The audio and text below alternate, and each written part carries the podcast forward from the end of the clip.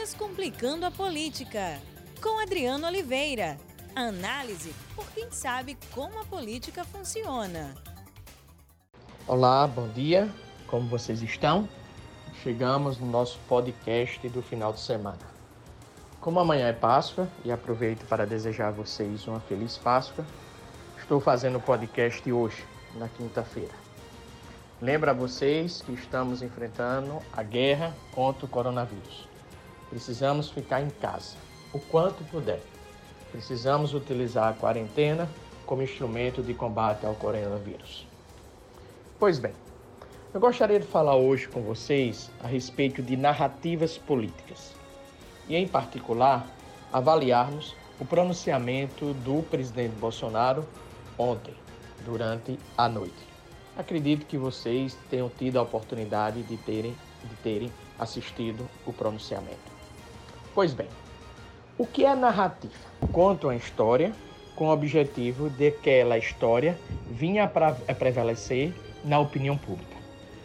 O objetivo na narrativa é fazer com que as pessoas acreditem na narrativa que está sendo exposta. Acredite que aquela narrativa é a verdadeira, quando comparada a uma outra narrativa, a qual é falsa ou não é tão verdadeira assim. Atores políticos, independente do cargo que exercem, independente se estão em campanhas eleitorais ou não, eles utilizam das narrativas. Eles contam histórias. É como se fosse uma novela. Inclusive, eu digo sempre: campanha eleitoral é uma novela, é uma narrativa. Eu conto uma história com o objetivo de conquistar eleitores, fazer com que essa narrativa ela consiga alcançar o maior percentual de popularidade e encobrir a outra narrativa, que é a narrativa da oposição. Quando a minha narrativa ela conquista um alto grau de popularidade, consequentemente eu adquiro condições de ganhar a eleição, eu adquiro de condições de me manter bem com popularidade na opinião pública. Geralmente, nós encontramos no ambiente eleitoral, no ambiente político, várias narrativas. Umas concordam com, com é, todas concordam, algumas concordam umas com as outras, outras são completamente discordantes. O quadro sempre é muito simples. Existem narrativas e essas narrativas concorrem entre si. Pois bem, o presidente Bolsonaro ele tem uma narrativa, a qual é caracterizada pela defesa do remédio de Bolsonaro, que esse remédio, ao ser usado, ele representa a cura daquelas pessoas que foram vitimadas pelo coronavírus. E é uma narrativa também de defesa do emprego e de fim da quarentena. Então, nós temos três elementos para caracterizar a narrativa do presidente Bolsonaro. A primeira, a defesa do remédio de Bolsonaro, que isso inclusive é uma grande inovação do presidente. Em segundo lugar, a defesa dos empregos. Em terceiro lugar, o fim da quarentena. A narrativa dos governadores, o outro ator político que concorre com Bolsonaro, fazendo uma outra narrativa, ela é diferente. Ela não defende o remédio de Bolsonaro e parte do princípio de que a única resposta adequada para enfrentar o coronavírus é a quarentena, é a preservação das vidas. Então, observem que nós temos duas narrativas que não são complementares, elas são concorrentes. A pergunta que vocês me fazem agora neste momento, e a nossa curiosidade, inclusive a minha, é qual a narrativa vencerá? A narrativa do presidente Bolsonaro, a narrativa dos governadores. É claro que ambos estão o quê? Concorrentes. Ambos são adversários. Ambos estão em disputa. De um lado, a narrativa do presidente e do outro lado, a narrativa dos governadores. Ontem, em seu pronunciamento, o presidente Bolsonaro colocou a sua narrativa, conforme essas características que eu acabei de exemplificar. Os governadores ainda não tiveram a oportunidade de responderem ao presidente da República no que condiz ao seu pronunciamento ontem. Portanto, a narrativa dos governadores permanece discordante da de Bolsonaro. Pois bem, diante dessa exposição inicial, vamos traçar cenários. A primeira pergunta que deve ser feita é: é possível que a narrativa do presidente Bolsonaro venha a ser vencedora? É possível. A partir de quê? A partir de quais condições?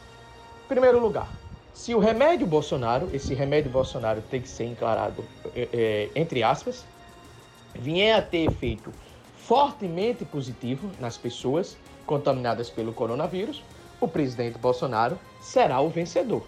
Por quê? Porque desde o início ele está defendendo o remédio Bolsonaro e, consequentemente, se esse remédio, repito, tiver o efeito positivo naquelas pessoas vitimadas pelo coronavírus, a narrativa do presidente será vitoriosa. Consequentemente, ele ganhará popularidade. Se, porventura, a quarentena ela permitir a grande, uma grande quantidade de pessoas mortas, além disso, um alto índice de desemprego, o eleitor vai dizer, ora, o Bolsonaro vai dizer, desculpe, correção, ora, eu não defendi a quarentena, eu estava defendendo os empregos. Eles fizeram a quarentena, perderam os empregos e mais pessoas morreram. Essa é uma narrativa também que Bolsonaro poderá usar e tem deixado claro que ele vai usar isto. Por outro lado, tem os governadores. Os governadores vamos trazer o seguinte cenário: o remédio de Bolsonaro não tem efeito. As pessoas continuarão morrendo, portanto, vitimadas pelo coronavírus. Portanto, os governadores vão dizer: tá vendo? O presidente Bolsonaro, por muito tempo, defendeu esse, o remédio Bolsonaro, mas infelizmente não teve o efeito desejado. Além disso, os governadores vão dizer também que nós defendemos, defendemos a quarentena. Se não fosse a quarentena, mais pessoas teriam morrido. Pois bem, o cenário que eu vejo nesse instante é que existe uma chance para o presidente Bolsonaro, qual seja, que o efeito do remédio Bolsonaro tenha efetividade. Ele consiga fazer com que pessoas contaminadas pelo coronavírus não venham a falecer. Se isso for comprovado pela ciência, se médicos não utilizarem a política, não utilizarem a sua ideologia e mostrem cientificamente que o efeito do remédio sobre vítimas é, do coronavírus é um efeito positivo, a popularidade de Bolsonaro vai crescer. Vitória, portanto, do presidente Bolsonaro. Porém, se ocorrer o contrário, ou a dúvida persistir a respeito das consequências do efeito do remédio do Bolsonaro, Bolsonaro tendo que a perder ou ficar onde está. No que condiz à discussão econômica, há uma questão fundamental. As pesquisas que têm sido divulgadas é, são, são pesquisas que revelam que a população, majoritariamente, estão favoráveis à quarentena. Inclusive, pesquisa divulgada em 230, salvo engano, favelas do Rio de Janeiro, feita pelo Instituto Locomotiva e o Data Favela, mostra que também lá, majoritariamente, as pessoas que moram na favela defendem o isolamento social, ou seja, a agenda dos governadores, a quarentena. A quarentena. Portanto, hoje, o discurso do presidente Bolsonaro em relação ao emprego concorrendo com os discursos do, do, do, dos governadores que defendem a quarentena, não está sendo o quê? Vitorioso. Mas aí vocês vêm fazer a pergunta, e no futuro, qual será a narrativa vitoriosa? Eu vejo o seguinte, e faço essa avaliação com vocês. Eu vejo que os governadores vão dizer o seguinte: olha, se não fosse a quarentena, poderia ter morrido muito, muito, muito mais pessoas. Sabe que a morte sendo apresentada pela mídia vai aumentar em muito o medo da população, vai aumentar em muito a piedade da população com as vítimas. Além disso, o que os governadores vão também dizer é de que, ora, o presidente Bolsonaro, o presidente Bolsonaro poderia ter evitado mais mortes se tivesse nos apoiado.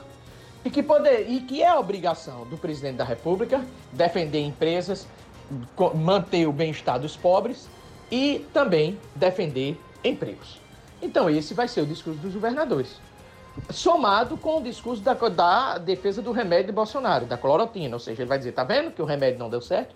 Então, hoje eu estou vendo, eu vislumbro que o cenário para os governadores é um cenário propício, a não ser, repito, que o remédio Bolsonaro, o remédio de Bolsonaro, venha a ter um efeito positivo. Mas se esse remédio não tiver um efeito positivo, eu vejo que a narrativa dos governadores é muito mais fácil. Eles vão dizer, olha, por conta da quarentena morreram, eh, teve um menor número de mortes. E quem é a responsabilidade de preservar empregos e de fazer política social é a responsabilidade de quem? Dos governadores. Eu vejo o seguinte: ainda temos uma longa distância para esse coronavírus.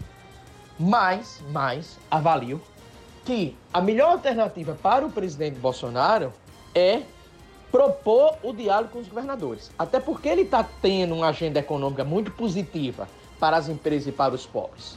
Redução da energia elétrica e ajuda de 600 reais. Então, por que a narrativa do presidente não se volta mais para os governadores?